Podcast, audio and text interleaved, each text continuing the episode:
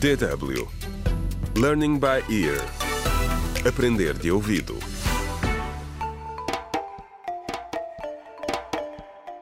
Contra o crime. Olá, bem-vindos ao 23º episódio do audiolivro Contra o Crime. O desafio do plástico escrito por James Mohand. As chuvas deram finalmente tréguas na cidade africana de Songa.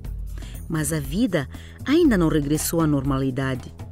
Maria Rosa e os outros empresários estão a tentar adaptar-se à nova vida sem plásticos descartáveis. E Alvin continua à procura do pai, que já está desaparecido há 10 dias. Nestes dias, Alvin e Yasmin estiveram sempre juntos. Comeram juntos, escreveram juntos no blog e visitaram hospitais e morgues à procura do pai de Alvin. Decidiram trabalhar num artigo sobre plástico e ambiente e voltaram para a casa de Maria Rosa. Quando chegaram, Yasmin pegou na chave para abrir a porta e reparou que já estava aberta.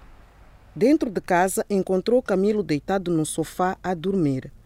O rapaz parecia estar a sonhar e estava a falar durante o sono. Ele, ele está morto. Está, está. Deixa, deixa-o estar. Ah, não lhe toques. Não, Eugênio, não lhe toques. Uh, um braço, um braço. Ele só tem um braço. Uh. Yasmina abanou o irmão e Camilo acordou de repente. Olhou para Alvin e para a irmã e desatou a chorar.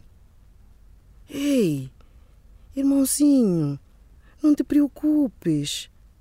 Foi só um pesadelo. Eu vi Alvin, confessou. Eu vi o teu pai. Alvin estava confuso. No teu sonho? É, é, queres tu dizer? Não, não, não estás a perceber. Eu, eu e o meu amigo Eugênio vimos o teu pai no rio. Tenho a certeza que era ele. Ele estava morto. Alvin ficou chocado. Por que, que Camilo não lhe tinha dito isto antes?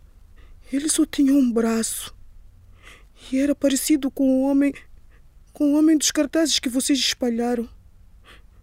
Lamento muito. Tivemos medo que. que nos acusassem da morte dele. Foi por isso que não dissemos a ninguém. E logo depois. logo depois de termos visto o corpo dele, ele desapareceu no rio. Alvin ficou sem força nos joelhos. Respirou fundo e sentou-se no sofá ao lado de Camilo.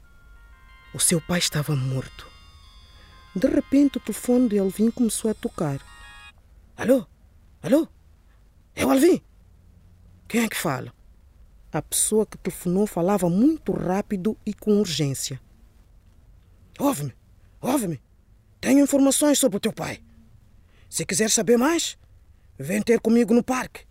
Sim, mas tens de vir sozinho. Não digas nada à polícia. Alvin tinha acabado de saber que o seu pai estava morto e agora é isto. Eu tenho de ir. Este homem diz que sabe o que aconteceu ao meu pai. Eu vou contigo, disse Yasmin. Alvin tentou impedi-la, mas ela não aceitou o não como resposta. Contra o crime.